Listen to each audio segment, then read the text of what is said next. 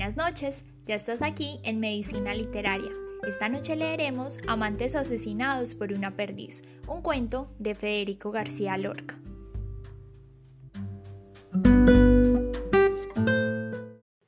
Los dos lo han querido, me dijo su madre. Los dos. No es posible, señora, dije yo. Usted tiene demasiado temperamento y a su edad ya se sabe por qué caen los alfileres del rocío.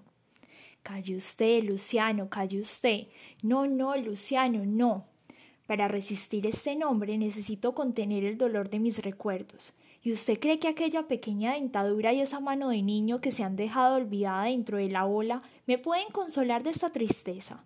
Los dos lo han querido, me dijo su prima. Los dos. Me puse a mirar el mar y lo he comprendido todo. ¿Será posible que del pico de esa paloma cruelísima que tiene corazón de elefante salga la palidez lunar de aquel trasatlántico que se aleja? Es que tuve que hacer varias veces uso de mi cuchara para defenderme de los lobos. Yo no tengo culpa ninguna. Usted lo sabe. Dios mío, estoy llorando. Los dos lo han querido, dije yo. Los dos. Una manzana será siempre un amante pero un amante no podrá ser jamás una manzana. Por eso se han muerto, por eso, con veinte ríos y un solo invierno desgarrado. Fue muy sencillo. Se amaban por encima de todos los museos. Mano derecha con mano izquierda. Mano izquierda con mano derecha. Pie derecho con pie derecho. Pie izquierdo con nube. Cabello con planta de pie planta de pie con mejilla izquierda. Oh, mejilla izquierda, oh, noroeste de barquitos y hormigas de mercurio. Dame el pañuelo, Genoveva. Voy a llorar. Voy a llorar hasta que de mis ojos salga una muchedumbre de siempre vivas. Se acostaban. No había otro espectáculo más tierno. Me ha oído. Usted. Se acostaban. Muslo izquierdo con antebrazo izquierdo ojos cerrados con uñas abiertas, cintura con nuca y con playa. Y las cuatro orejitas eran cuatro ángeles en la choza de la nieve.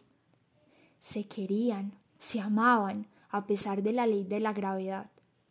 La diferencia que existe entre una espina de rosa y una star es sencillísima. Cuando descubrieron eso, se fueron al campo. Se amaban, Dios mío, se amaban ante los ojos de los químicos. Espalda con tierra, tierra con anís, luna con hombro dormido, y las cinturas se entrecruzaban una y otra con un rumor de vidrios.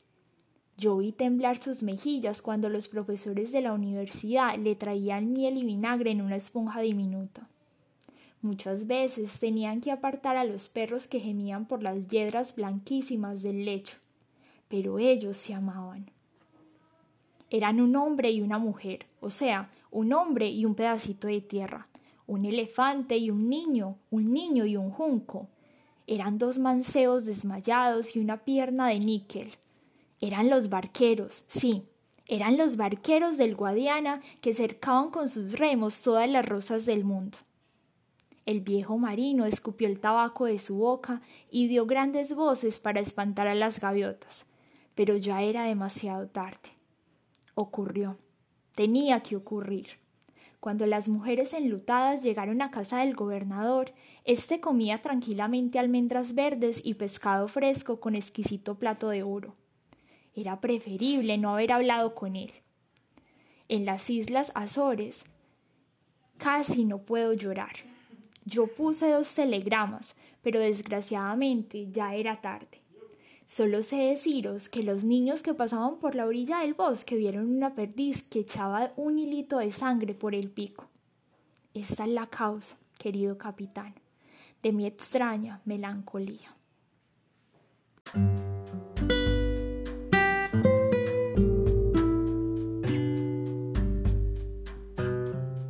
Esto fue todo por hoy en Medicina Literaria. Buenas noches.